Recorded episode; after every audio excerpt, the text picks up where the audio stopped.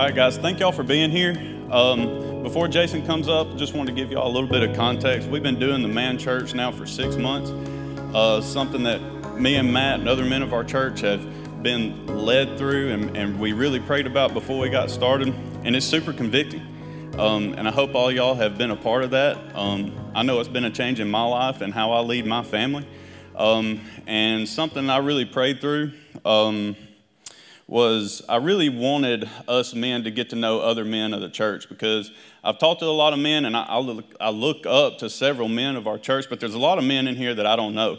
So, like tonight, I wanted to bring Jason. And for those of you that don't know Jason, y'all are going to know a lot more about him after tonight. So, uh, Jason, if you will come up here and give us your testimony.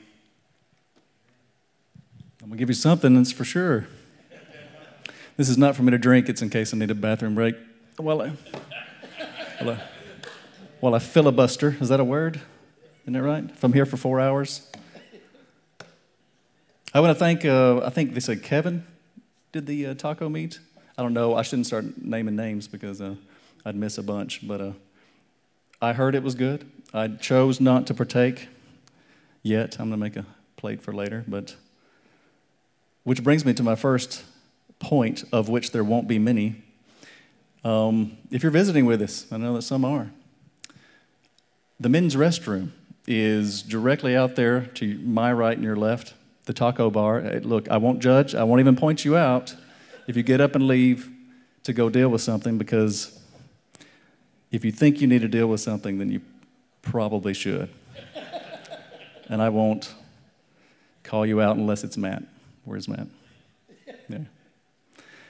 All right. I remember uh, my daughter's at UNA now in her first year of college. And I don't even know if they require this anymore, honestly, but uh, speech class. They used to make you take speech in class before you graduate. You had to do it. And I uh, don't remember much from that. You'll f- see that in a moment. But the one thing I do remember was uh, rule number one first rule of speech class, Fight Club. The first rule of speech class was never apologize. I don't know why I remember that. I thought it was funny, I guess. Means you get up to speak in front of somebody, you don't go, I'm not a speaker. Man, this is going to be terrible. I'm not, I don't know what I'm doing. I refuse to, to apologize. I'm not going to apologize to you. I'm just by actions, I'm going to verify to you that I am not a speaker tonight. I'm just a dude uh, that's in these classes.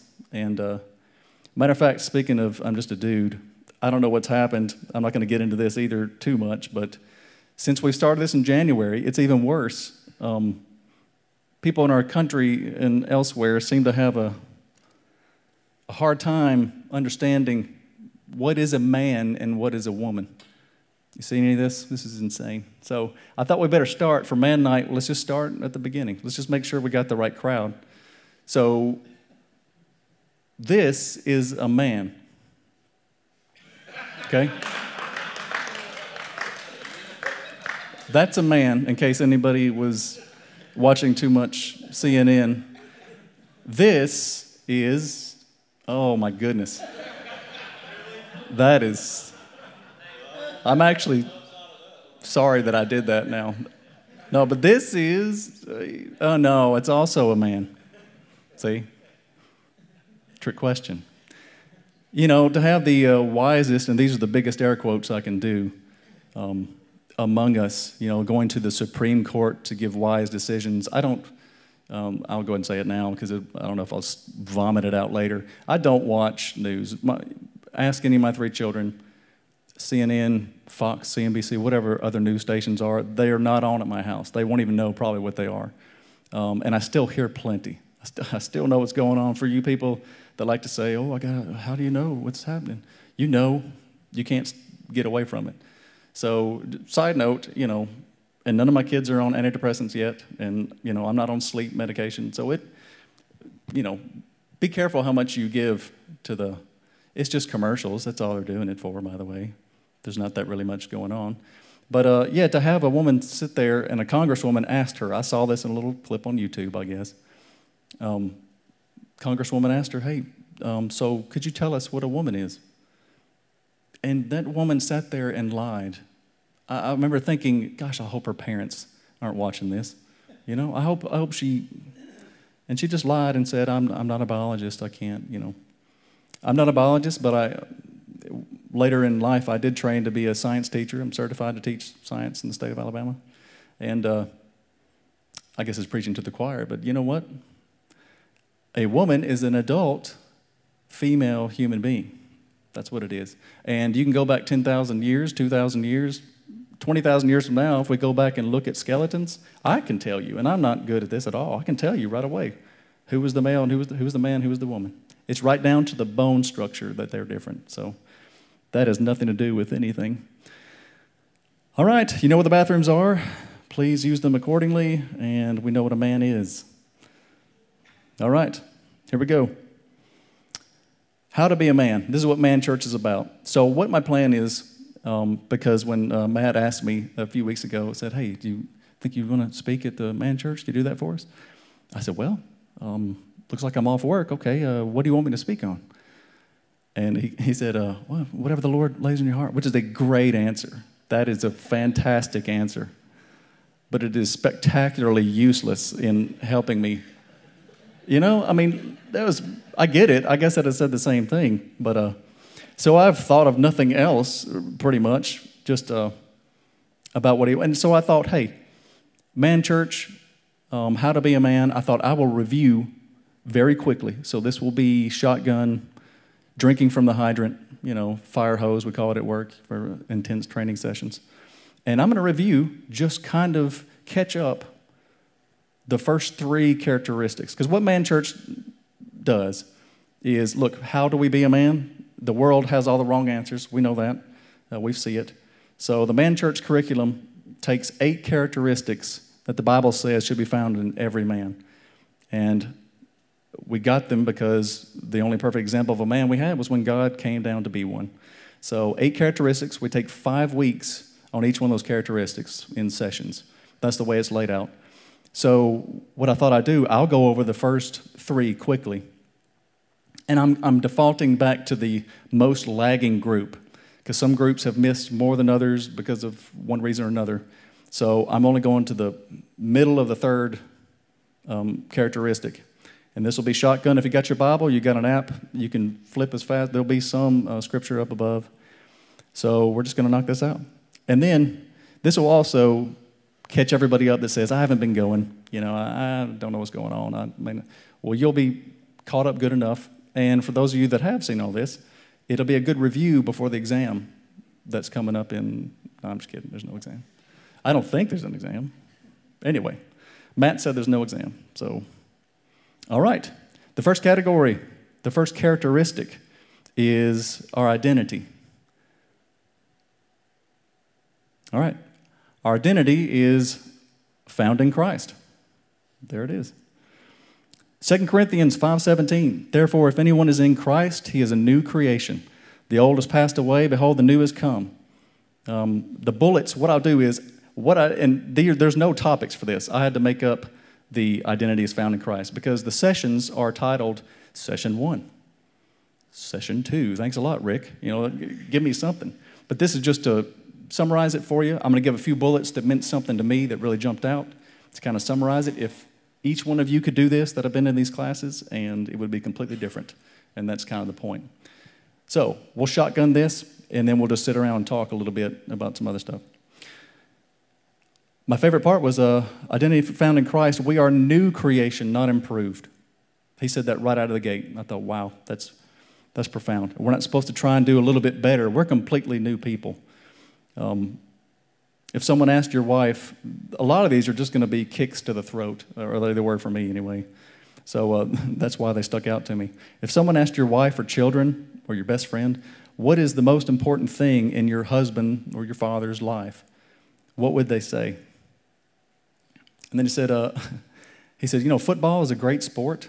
He said, but it makes a lousy God. And I thought the same thing about hunting, fishing, golf, your job, your career, are lousy gods. We're saved by grace through faith, but that faith is through action and obedience.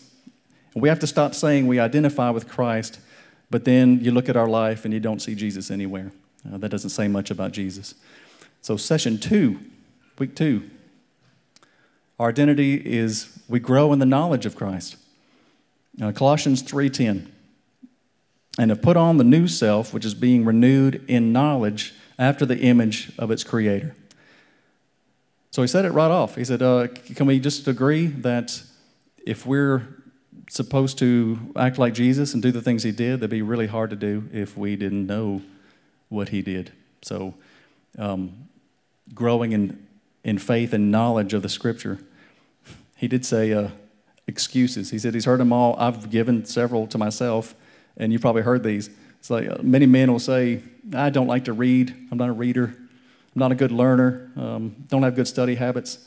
And they said he thought about it and he realized you can ask a lot of men about their football team, right? And they could give you details about every win and loss going back to the late 60s or which seventh grader your team's looking at and all the assistant coaches and everything. Or if you say there's just no big bucks around anymore, you know, you say, well, no, wait. You know, some people would say more than you want to know about the eating habits of deer in our area or where to put your tree stand or the right deer rifle or the loadout to use, right? Or, or bass fishing. No, you use the chartreuse grub and you, you throw near structure. And basically, what it means anything that we deem valuable, um, we know something about. And uh, the last thing says, whatever you love, you know an awful lot about. Session three of identity. Our identity is evidenced by how we live. Matthew 5 16. In the same way, let your light shine before others that they may see your good works and give glory to your Father who is in heaven.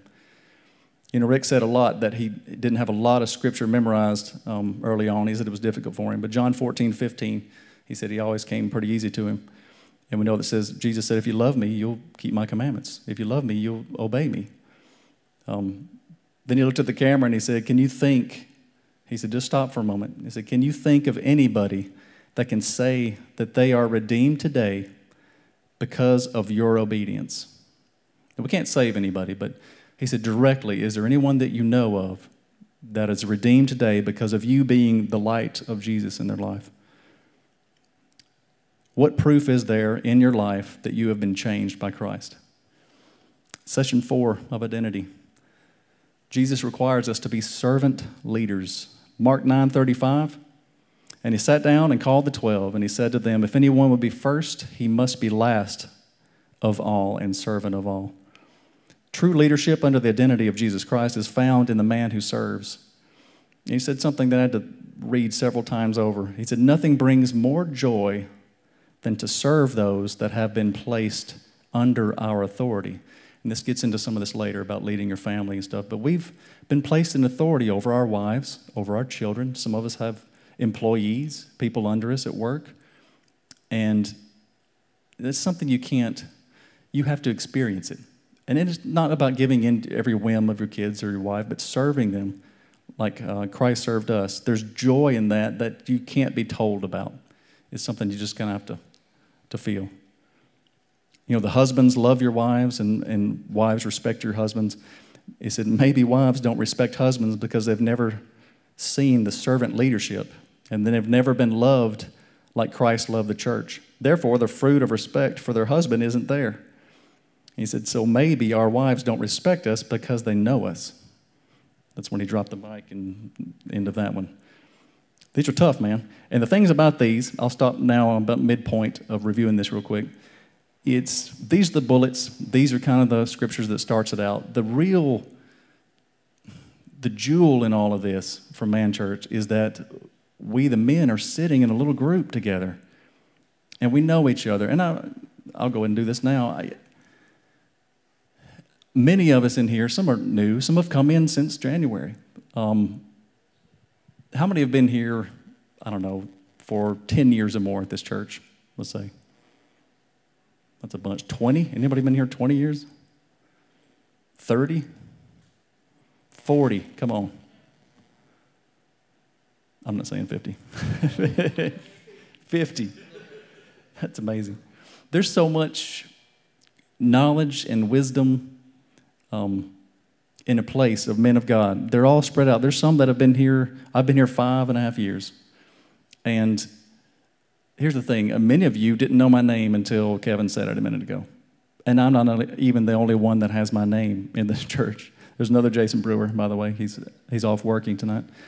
Um, and I don't know every, I'm horrible with names. That is not an excuse. I could be better, and I mean to be better. But if I had to start naming, I know faces and I know a little bit. That's not the point, whether or not we know each other's names really. It's, but it is a symptom of the fact that if we don't know each other's names that well or at all, we're, we're not living life together. I'm not bearing your burden and I'm not sharing things with you, struggles, and you're not coming to me. If I don't even know your name, that's what that means. And uh, that's what this man church, I'm kind of skip to the end here, but that's what it helps to do. Because I get it. We're, uh, we're busy people, and we'll talk about that for a second in a few minutes, but we have to have a time. If it's not man church, it's going to have to be something else. We're going to have to get together as men of God at this local body. If you go to church here and you're a man at this church, then we should be getting together and working this out. We should be doing church. All right, let me shotgun the rest of this thing. Identity. Let's do session five. Last session, identity, we were created in God's image. Genesis 1 27 28. So God created man in his own image. In the image of God, he created him, male and female. We've discussed that. He created them. We were made in his image, meaning not in other animals. And this, you can have fun with this. All the scientists um, now that skeleton, the Lucy, the missing link, all of them even agree now that that was just another monkey, another species. It's, it's ridiculous. We were, we were made in God's image, and we've been given stewardship over the earth and over His creation. So, how if we presented His image to a lost and dying world? If we're made in His image, how are we displaying that? Where's the evidence of our Creator? We've been made in God's image, so let's live like it. Second characteristic was integrity. Session one, right out of the gate. Integrity begins with speaking the truth. Session one, Proverbs 12 22. Lying lips are an abomination to the Lord, but those who act faithfully are his delight. Then, of course, the classic John 8 44. Uh, you are of your father the devil. This is Jesus speaking. And your, and your will is to do your father's desires. He was a murderer from the beginning and does not um, stand in the truth because there is no truth in him. When he lies, he speaks out of his own character, for he is a liar and the father of lies. So if Jesus is the way and the, the truth, Jesus is truth, and Satan is a liar, then when we choose to lie, we're just acting like Satan. And there's a lot of good discussion, and it's a lot of good stuff to sit there in a room full of people. Nowadays, in our culture, I don't think you could watch a courtroom channel and ever see anybody tell the truth almost. It's, I don't even think you people even think that they might be telling the truth. Have you seen a political race recently or ever. It's there's exaggeration, there's hyperbole, there's white lies, there's but we are called to be truthful. Colossians 3 9 says, Do not lie to one another, seeing that you have put off the old self with its practices. So, do we speak like Jesus or like Satan? Session two of integrity. Man of integrity seeks after the plans and purposes of God. So, Proverbs 28 6. Better is a poor man who works in his integrity than a rich man who is crooked in his ways.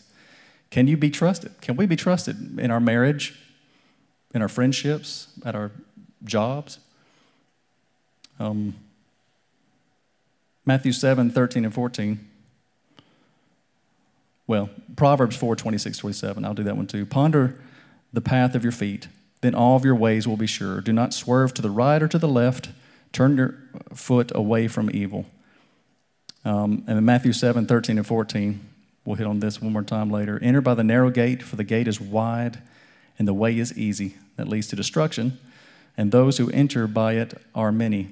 For the gate is narrow and the way is hard that leads to life, and those who find it are few.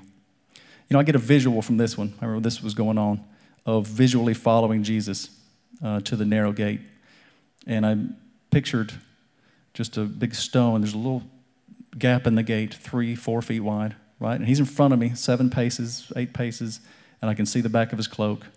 And there's people, walls of people to the left and right, and just following him right to the gate. That's the vision. I'm kind of a visual person, in case you haven't noticed.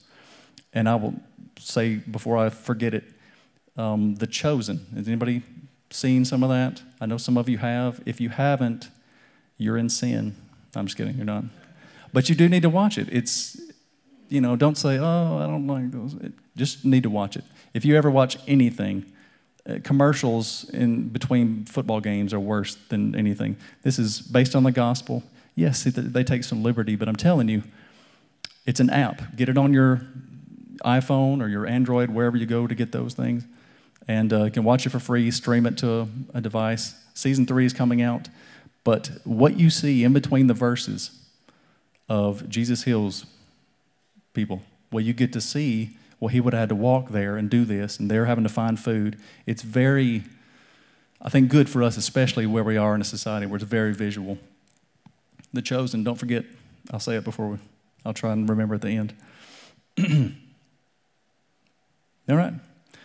Are we really following Christ? This is how he ends it with integrity. Do we really place value on following Jesus? Session three of integrity. Integrity is a lifestyle committed to living in obedience. So 1 Samuel 15 22, it's a favorite of mine. And Samuel said, Has the Lord as great delight in burnt offerings and sacrifices as in obeying the voice of the Lord? Behold, to obey is better than sacrifice, and to listen than the fat of rams. Of course, this story, if you back it up several verses, Samuel's very, the Lord told Samuel to tell the king, go in there, kill everybody, don't leave anybody, kill everything they have, don't bring back any spoils. Ooh. No treasure, kill them all. So the king comes back, Saul comes back, he's like, hey, um, Samuel says, Did you do the voice? Yes, I've done the Lord's will. He said, Well, why do I hear the bleating of cattle in and why do I hear sheep? That's the verse before that. I always thought that's funny. Um, and also that he just lied, I guess. That's never really pointed out there. But the idea, right back to John 14, 15, if you love me, you'll obey me um, with integrity. I've looked to the cross. I love the way he said this. Rick did this in his lessons. He says, So if I look to the cross and I said, I've said, thank you for our redemption. And when I say thank you, I want to know you when I know you, I love you. And then when I love you, I'll obey you. And that's the order. And sometimes in our life, if we're finding that we're not, you can just go backwards in there and see where you've, which chain you've missed. So that's why integrity is more important to the Lord than sacrifice, because integrity is showing we finally love Jesus and we finally love God more than we love sin. Session four. If Integrity was a life of integrity is one of the most powerful ways to share the gospel. 2 Corinthians 8:21 For we aim at what is honorable not only in the Lord's sight but also in the sight of man. I think this had to do yeah. I think it was a uh, how they were handling an offering that was being given and how they were making sure going above and beyond to make sure everybody knew it was above board. And and that's the thing. It's not just that we're doing the right thing, um, is that we make sure everybody can see that. We cannot profess one thing and live another. We must always act with integrity, no matter the situation or audience. And he did give an illustration. Remember this? He said, Billy Graham, any of his staff, it was just a, a rule where any member of the staff, including Billy Graham, would never be in a room by themselves with a woman who was not a member of their family. And it wasn't that, oh, they couldn't be trusted. Well, can't you be trusted? It's to abstain from the very appearance of evil. All right, session five integrity. The last week talked about God uses suffering and trials to refine our faith and build integrity. It's got to be Job, right? Job 2, verse 3. And the Lord said to Satan, Have you considered my servant Job? That there is none like him on the earth, a blameless and upright man who fears God and turns away from evil. He still holds fast his integrity, although you um, you incited me against him to destroy him without reason. So we must be willing to take God for who he says he is, not who we wish he would be. And that's never more evident than when we're in struggles, because we know that if we're faithful, then he's right. 1 Peter 1 6 and 7. In this you rejoice, though for a little while, if necessary, you have been grieved by various trials so that the tested genuineness of your faith, more precious than gold that perishes though it is tested by fire, may be found to result in praise and glory and honor at the revelation of Jesus Christ. You know, the apostles, after being beaten for no reason and abused and thrown in prison, they didn't pray for comfort or retaliation. They prayed for boldness to just be held in the fire. A lot of good examples from that lesson. Hope we get to go back over that. Purpose. This is where I'll stop because this is where the last um, class is dragging. Session one, week one. We are created to glorify God. Purpose for our lives. 1 Chronicles 16, 28, 29. Ascribe to the Lord, O families of the peoples. Ascribe to the Lord glory and strength. Ascribe to the Lord the glory due his name. Bring an offering and come before him. Worship the Lord in the splendor of his holiness. So we want, why do we do this? Because he is worthy of glory. And we want to glorify and not embarrass him. Yes, we want to glorify him in prayer and in song, but also, maybe mainly, with our lives. Because he alone is due the glory that our lives, well lived, can bring to him. Week two of our purpose. Our purpose, we're created to work. Colossians 3 23 and 24. You could probably recite this. Whatever you do, work heartily as for the Lord and not for men, knowing that the Lord you will receive the inheritance as your reward. You are serving the Lord Christ. So we got to remember, um, I had forgotten this for a while, but work was around before the fall. The punishment for Adam was not, oh, now you got to start working to live. If you read back in Genesis, he sent him to work the garden. He had been doing it for however long they made it before blowing it, right? Now, fruitless work, toiling and not getting anything done, that's kind of after the fall. But we were made to work and we will be working. I know this is horrible. This sounds horrible as I'm saying it. But uh, for the rest of our life, for the rest of your life, you'll be working. Um, the millennial reign, we'll be working then. It doesn't stop then. Retirement, He did say this. Retirement is a world concept, it's not a biblical one. And it doesn't mean you can't leave the stinky job. I'm just kidding. It's great. I'm, i appreciate my job very much. Um, but it doesn't mean you can't stop doing that, whatever it is you're doing to pay the bills, and go to do something else. What he meant was we're not supposed to kick it out of gear, you know, and just sit there and go, well, I got, I'm done with mine. You know, I guess I'll just sit here in the back pew and phone it in, I guess. All right, when others look at the way we work, and this is a big deal, they should regard us as abnormal, um, different from the rest of the world. And that is powerful. It's a powerful witness, going back to integrity. Session three purpose. This is where I'll stop. We are to be the spiritual leader of our home. Ephesians 5 25 and 26. Husbands, love your wives as Christ loved the church and gave himself up for her that he might sanctify here, her. No, we've heard this first part. Make sure you catch this second part. Um, having cleansed her by the washing of water with the word. So, first thing about being spiritual leaders in our home, it's not about me. It's not about my needs first, everybody comes second. It's that servant leadership we talked about um, a few sessions ago. Men are the spiritual, I love the way he said this, and he cited the gentleman that said it, and I don't know who it is. He said, Men are the spiritual temperature of the home. He said, The influence, that, and tell me if you haven't noticed this, the influence that God has given us is so strong as men, as a husband, and as a father. It's all related, but a little bit different. That influence is so strong that even if our wives and children have a desire to be strong people of faith, if we are not strong men of faith, then we can dilute that so much that it really doesn't have the effect that it could have.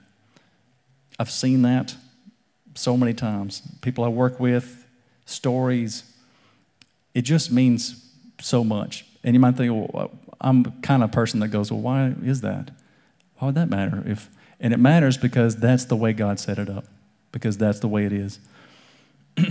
no one can replace you as a leader in your family. That was another important bullet from that series. He said, and I'll tell you this he said, um, at lunch with a gentleman over a meat and three, I think he said, a gentleman looked at him in the face and he said, You know, Rick, if if there's a man out there that is the spiritual leader for your wife, then he is a better husband for her than you are. And he said he about choked on his vegetables. He says it was a quiet ride on the way home. The same thing. If if they're a better spiritual leader for your children, they're a better father for them. He also said uh, all those men were willing to shoot it to him straight, and that's those are the men that he remembers today. A spiritual leader is a person that submits, it's a man that submits to the needs of his wife and family before his own needs, and is a man that washes his wife and children in the Word because he has a true desire to consume the Word of God. So when they need biblical answers, he has those answers for them. That second part of that verse where it says, and washes her with, I got to be honest with you, I had forgotten that was there too. Cleansed her by the washing of water with the Word. That means we're responsible to study God's Word and lead them and be there, wash them with it. Just as you're going to just, as you pass your daughter, say, hey, I just read this verse. You ever heard this one? Or with your wife, just throw it out there. Yeah, I studied yesterday. It was about this. Just constantly just wash it out there. Wash it over them. It won't return void, they say. All right, so we've caught us all up. That's about as far as we've gotten in our group on Sunday nights. So, why man church? Um, why should we live life together? And as I was thinking about what to say, um, the Lord gave me something. I know the will of God for every man in this room today. God told me last week. And it's found, if you have your Bibles, if you, have, if you haven't worn out your fingers, 1 Thessalonians 4 3. It'll be on the screen too. For this is the will of God your sanctification. So, this may have more impact on a college or a youth group because they're always very excited about the will of God and frightened that they won't find it, right? That's, look, that is it for every one of us, our sanctification. So, you know what? Very handily, Man Church, by taking these eight characteristics, of which we're three deep into it on, on my group, um, of following the perfect man Jesus, the holy man Jesus. That is our sanctification. So it's a great way to do it. And like I alluded to before, if we, so you're saying, Jason, if you don't make it to a man church service, or you stink and you can't do it? No, I'm not saying that at all. What I mean is, it's a great way to do it. If you can find a group, let's jump in to a group and do this. But if not, we still have to get together with the local body, wherever it is you belong, with other men, and just get together and do life, share each other. You have to find a way to do it um, somehow. It, I promise it won't happen by accident. That's what I've been noticing the last couple years. I think the Lord has been sifting us for a couple years, and I'm really think He's about to do something big. Um, revival. I've been talking to guys at work, uh, different denomination, different churches, and they're all going through the same thing. The last couple years have really sifted people out. Those that were maybe just kind of culturally going, I don't know. Um, so, sanctification is the will of God for us to become more like Jesus. And look, this stuff is hard. Even with the Holy Spirit helping to work this out in our lives, and we couldn't do it otherwise, it's still very difficult because we're not supposed to be, we were never intended to be lone sheep, right? That's not a thing. Um, he compared it to sheep, and we have our shepherd here at this church that guides and, and teaches and protects us warns us, instructs us. And uh, if we're out there on our own, boy, it's so hard.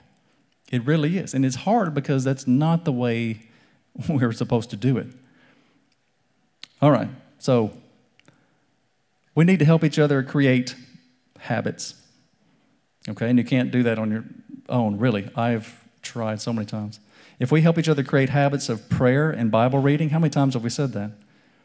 And I know it may sound, well, Jason, that doesn't sound very spiritual. You know, make it a habit. Just, we practice everything else that way. Anything you want to get good at, you practice it. If you want to play the piano or hit a golf ball, it may not be fun, but then you're better at it. And there's no better thing. And punch your phone. Say, hey, Siri, remind me to, to pray. I've, I've been using this one for a while. Somebody uh, at work had said it. I'll, my alarm goes off. It's day, it's night. I don't know when it is. I just slide my feet over, and when my heels touch the floor, don't stand up until you pray. Start at 30 seconds, start at a minute, whatever it is. Start there. Start streaming uh, a, some kind of teacher or preacher on your phone in your car, on your commute. I tell you, um, I hope you listen to everything Doug has. I hope you hear it live. But if you don't, go back and stream that too. All right, our calling. Our sanctification. Eh, we also, this is the last thing I'll say, we also have a calling. Not just this is our will for God. We, every one of us is called. I used to think, well, is that actually scriptural? Do, is, are all of us called for something? 1 Corinthians 7 17. Only let each person lead the life that the Lord has assigned to him and to which God has called him. This is my rule in all the churches. So we all have a calling, and this may come to surprise for some people, but um, you'll find that you're right there right now where He's called you to be. If that's on a back shift at a factory or if it's in the ER, wherever that is, right now, that's probably your calling. Our calling is to do that, our sanctification, and to make disciples. And I know we've heard it, the Great Commission, Matthew 28, 19 and 20. It's in every gospel. But go therefore and make disciples of all nations, baptizing them in the name of the Father and the Son and the Holy Spirit. Then we teach them to observe all things that I've commanded you. And behold, I'm with you always to the end of the age.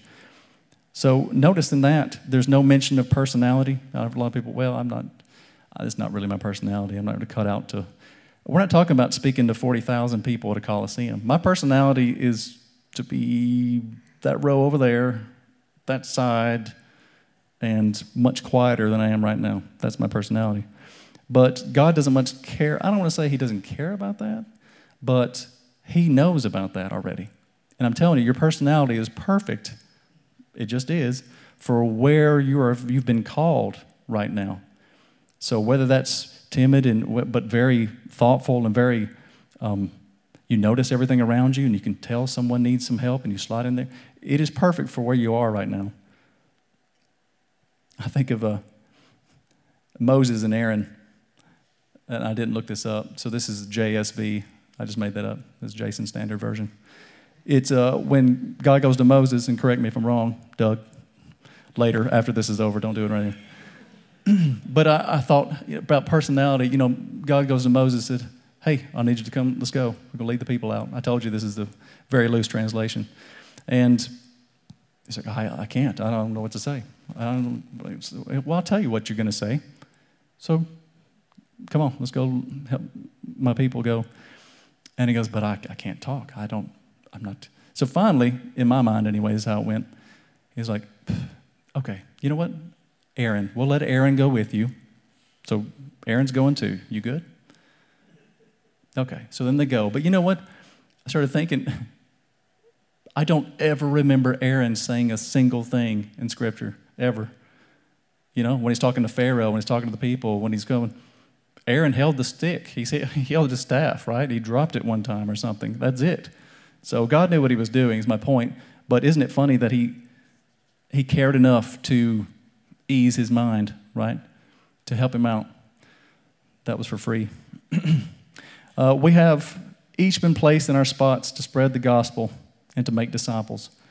This is I want to end with. Think of uh, some names of people where you work.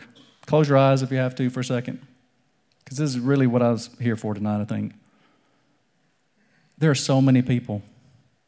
I sat here thinking Zach, Jake, Steve, Andy, Heath, Jesse, Josh, Matt, Lee. And I told you I'm bad at names. I can give you 30 more names immediately. And these are people that I work with 12 and a half hours shifts. I live with these people. Some of them have seen me for 17, 15, 10, 8, 6, 4 years. And picture those people in your head people in the shop, people you work with, vendors, people you cut grass for. And now picture their wife and their children.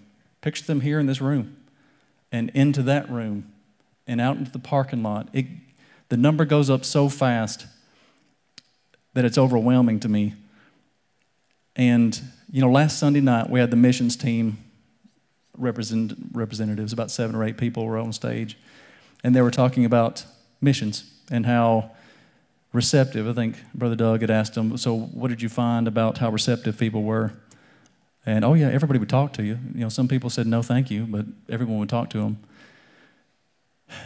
Our culture is such. I, I would, it would take a lot of convincing for one of you to convince me that the southeastern United States in 2022 is not the hardest mission field that I know of that you could tell me. Because let's remember, there's only two, and I know you've heard Doug say this before, there's only two ways that Satan tries to get rid of Christians, right? The first one that it goes to is to kill them all as fast as possible. Kill them, persecute them, um, torture. And then the other way is he allows such comfort, ultimate comfort, and keeps us busy. And I'm not sure which way is, is, is better for us, honestly. Because you go to China, South Korea, all these places, they're lighting it up, and it always has been. The early church here in Acts, I mean, in Rome, being burned alive, dipped in candle wax, all, and that's one way, and the gospel explodes. I'm afraid America, at this point, it's it's going to take those little, I say the word little, uh, personal tragedies in people's lives. And I'm so grateful for those. Uh, over this last little bit, I've, I've thought, wow, how gracious is our God that He allows these trials and things to come into people's lives that I know, to my life, to others. Because if not for that, what gets us off the hamster wheel? If you're in Sunday school with us, if you've been around me a little bit, some of you guys, I talk about the hamster wheel every once in a while because that's what it is. When I say we're busy, we are too busy. Our culture is also rich, by the way. Everyone in here, if you have a job right now or you recently had a job or whatever, you know, here's the research I did for you. You ready? Uh, we will hit, or we have hit, 8 billion people on the earth this year. Apparently, it's sometime this year. Okay, if you look it up, and I don't agree with these numbers, but let's just throw it out there. They say all the people that have ever lived and died before, they have that about 106 billion. Now, sure, whatever. It doesn't really affect the math at all that I'm about to do. You add in our 8 billion with those. 2022 in America, have a job or in this area, I know all of you, we not only are the richest, and I don't want to do the decimal 0.00 because that's too mind blowing. I'm going to have to say we're in the richest 99.999. And then the little differences we have are those other numbers behind it. We are climate controlled almost 100% of the time when we want to be. We think of whatever food on the earth that we'd like to eat, and we can probably get to it in five minutes or less. We have health care, we have jobs, we decide what color and fabric we'd like to put on our bodies for clothes today. And for people that see no need for a Savior, I'm going to go to this scripture here. When Jesus had heard this, he said to him, This is Luke 18, I believe. Uh, one thing you still lack sell all that you have and distribute to the poor, and you will have treasure in heaven. And come follow me. The emphasis was mine there. But when he heard these things, he became very sad, for he was extremely rich. Jesus, seeing that he had become sad, said, quote, How difficult is it for those who have wealth to enter the kingdom of God? Exclamation point. Um, I often find myself when I read something, I think, now, whatever the verse is, does Jesus know what he's talking about? And does Jesus, do you think he's exaggerating? right? I don't think so. Um, Satan has two strat. Well, we talked about that. So our need to live lives of integrity and holiness, uh, so that the world sees a difference. I totally agree with that, and I hear I've heard a lot of people say it. I'm just living my life, you know. I'm gonna just live my life, and if they see it, good. That's great, except we also have to use the words. We have to, we have to say it. It's not good enough. These people are too busy and too fast. And I want to tell you this you can't make this up. Tuesday, I was in training this week, and Tuesday we had to go to the plant late in the day. And I went and parked and got out of the parking slot, and Steve, let's call him Steve because that's his name. Um, he was about 10 yards in front of me, and I got out and started walking, and I heard him say, Hey, Mr. Brewer. And that's not formality, it's his nickname for me. It's strange. He's always called me that. And I've worked with him for years. He's kind of been off shift because of health concerns. I know a little bit about him. Um, divorced and had a daughter he was taking care of. And he said, I wish more people in the plant were like you. And then he said, You have always treated me so kindly. And I was this quiet. And I stammered for a second and I kept walking and I, it was noticeably paused. And I came up with some stupid joke about, oh, I guess I was tired from night shift. You know, oh, I'm sure there's somebody. Uh, and it was immediate. As soon as he came out of his mouth, and if you, again, if you're in a Sunday school class or something, it was this. That's my symbol for when the Spirit goes, hey, there it is. Tell him why. It was immediate. Two seconds as he was saying that. He's like, hey, tell him why. And I mumbled and did that and then walked into the plant and we got separated. And here's my point I had to find his number later. I had to call some other people because I don't have his phone number, apparently. And I had to call him back and say, Hey, man, I appreciate you. I said, You may not remember this. I said, But you had just mentioned that, that I was nice to you and you thought, you know, wishing there were more people out there. I said, Immediately, the Spirit of God inside of me wanted me to tell you this. I said, I don't even know why I didn't do it. I said, But if you saw anything good in me, I said, it was the Spirit in me. I said, Jason is selfish, angry, judgmental, lazy. I said, I can spend the rest of the afternoon explaining more details of what Jason, the, the human being, can be, and I can prove it to you. I said, but if you saw anything in me, it was just Jesus in me. I said, I, and do you need anything like, if you need me to do anything for you? I said, do you have anything specific prayer to, to about? I talked to him a little bit about his daughter and just general stuff. She's 19 now, so.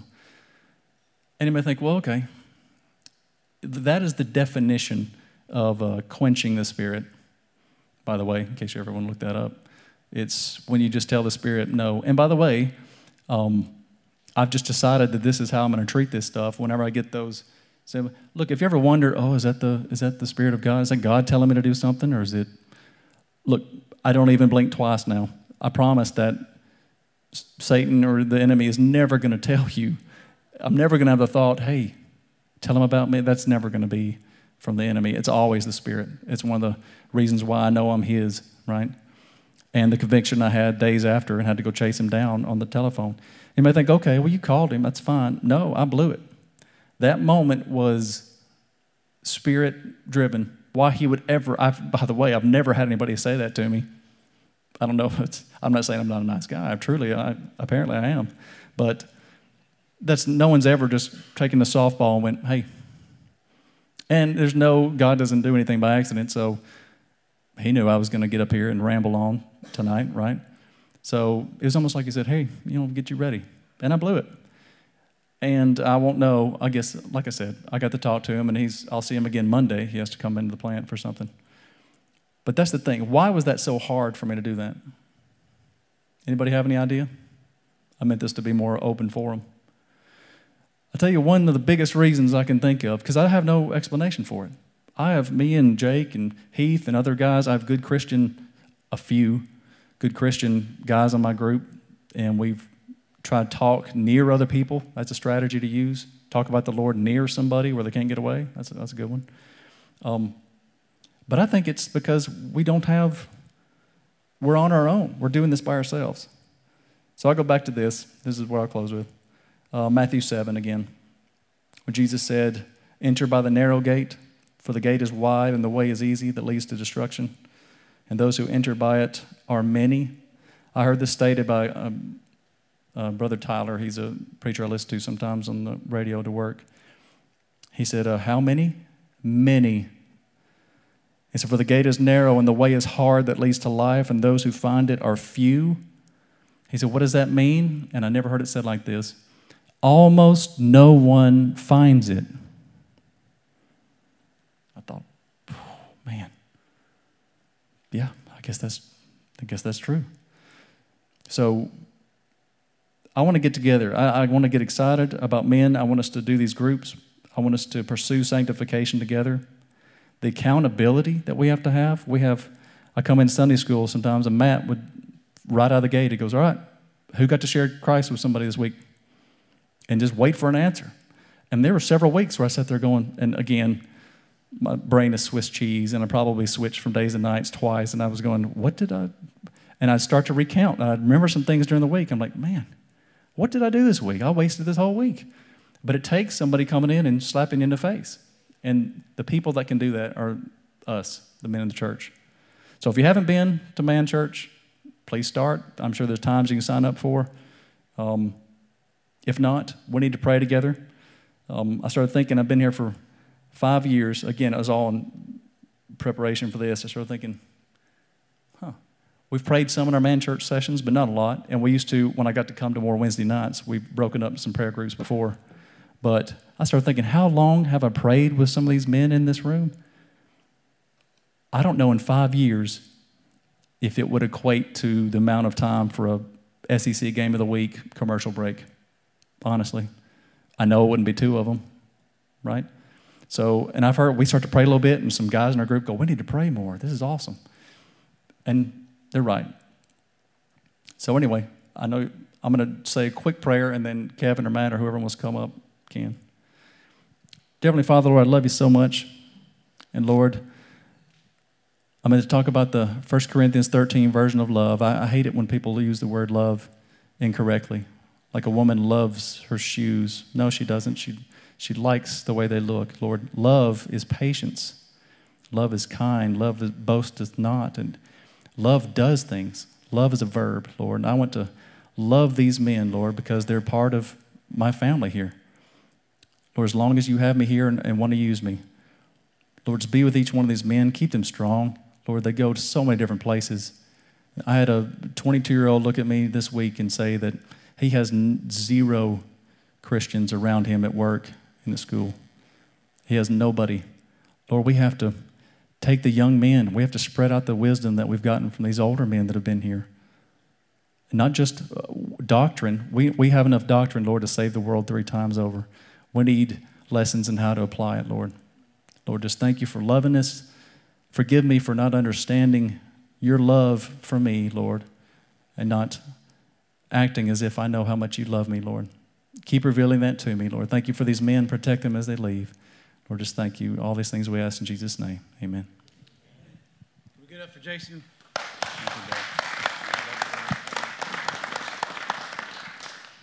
You know, when Kevin and I were talking weeks ago about this happening, I was kind of like, well, man, can we pull it off, you know, before the end of the year? And Kevin's like, let's do it, man. We can do it in August. I was like, ah, we got a lot going on in August, and we're all busy. And I was really trying to talk him out of it. But Kevin's like, no, let's do it, man. We can do it August 6th. I'm like, yeah, but that's right after we have our 1045 mission trip, right before Disciple Now. Got a lot going on. No, man, we got it. I'm so glad that God ordained tonight and for Jason to come to share his heart. And um, he's in our Sunday school class, and I'm so blessed to have uh, him in there and all these other men. And I, I just want to say this it was a God ordained thing for our church to start Man Church when, it, when we did. Um, we tried it a little earlier and it just didn't wasn't right and prayed with Brother Doug and the rest of the staff. It just it's just a it's the time is right. And and and I want you to look to your right and look to your left. I know we don't know everybody, but um, if you're not involved in a, in a group, it's not too late. You know, he summarized everything. Just please start now. Um, please invite your coworkers and your friends. We have five different meetings. Okay, we have a Sunday morning in this room. We have a Sunday night um, in this hub that Jason and Kevin lead. I'll have a Wednesday night that Nathan and Heath lead, have a Wednesday morning that Ryan and Lee lead, and a Tuesday night that Luke and who's your partner? Eric, kind of, sort of, maybe, but I think he just Luke. Okay. Um, so there's no excuse. There's plenty of times. And, and, listen, if you're like, well, man, I can't meet any of those. I could do a Saturday morning at 4:30 in the morning. Let's go. As long, you know, anytime you want to do it, you get a couple guys together. We'll provide the material. Just find a time for you to meet with other men. Uh, we'll, we'll provide the facilities. You can, we'll open a room for you, whatever we got to do. We want men rubbing shoulders with men, reading scriptures, being accountable to the scriptures, and, and praying with each other and growing in their faith. Amen? Um, one, two things, and I, know, I mean, I just wrote this down that I feel like I need to say this. When you said this at the very beginning, Jason, you said, um, I don't want to misquote you. This, these are going to be, uh, uh, most things um, that take place in this are like a kick in the throat. I mean, every week I feel like Rick Burgess kicks me right in the throat when I read the, and he's like, golly, Rick, come on, man. And then I get in class, I'm discussing with these other men. I'm like, man, it's just so edifying and so encouraging and so, it's iron sharpening iron. Uh, and I just love it. I mean, I've always been in Sunday school from, from time I've been a baby, but this is just, I love it. And I just want to encourage you men to get involved um, and to be real and to be transparent and to be real men that follow Jesus, right? Um, and if you have any other questions, we're gonna, I'm going to pray again because I like praying. You like praying? And, if, and, I, and, I, thought about asking y'all to get up in twos and threes and, and, and, and pray together, but it's getting kind of late. Um, but it's been so good. And if you feel led to pray with somebody, grab somebody and go pray, whatever you need to do. But, um, but, but come talk to one of us staff. Um, if your staff, raise your hand so everybody knows who you are. And Jerry, where's Jerry? I haven't seen him tonight. Is he okay? Okay. Um, I, hadn't, I didn't know what was going on. Um, but if you need one of us, holler at us, okay? If a question, um, ask us, all right? We'd love to give you the answers to that, okay? Lord, again, we thank you for being here tonight. We thank you, God, for the encouragement and the sanctification that's taken place tonight and, and has taken place over several weeks. We've been doing this. And, and God, the, the, the, glory that you're going to receive through the men in this room and as they leave this room, uh, whether they go to church here or not, as they, are, as they go into the workplace, as they go into their homes, as they go into the community, Lord, help us all to live out our faith, to follow Jesus, and, and, and to do it with a pursuit that the world sees that we're different. Uh, we're not uh, worldly men, we're men of God that follow Jesus. Lord, that's what we're asking for in this church. We're asking that you'll bless, um, bless each and every one of us as we uh, step one foot in front of the other, living out our faith. Thank you again for Jason, for Kevin, and those that put this on tonight. Uh, we love you, Father. You're a good God. In Jesus' name I pray. Amen.